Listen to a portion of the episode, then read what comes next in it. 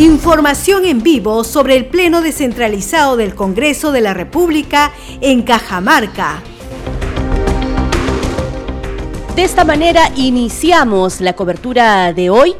Miércoles 27 de octubre del 2021 vamos a enlazarnos inmediatamente con nuestro compañero de la multiplataformas de noticias del Congreso de la República, Ricardo Alba Martínez, enviado especial, se encuentra ya en la región Cajamarca para brindarnos todos los detalles de lo que va a ser esta sesión del Pleno descentralizado en esa región. Ricardo, muy buenos días, adelante.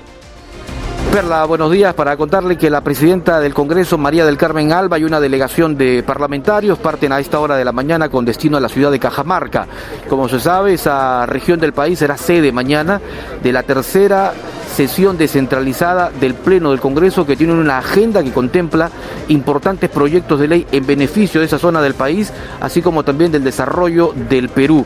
Recordemos que durante esta primera jornada la titular del Parlamento llegará a Cajamarca en donde será recibida por las más altas autoridades, luego de lo cual su agenda se inicia con una visita al hospital regional en donde tomará contacto con las autoridades sanitarias, conocerá de la situación del COVID, pero además también de la realidad de dicho nosocomio.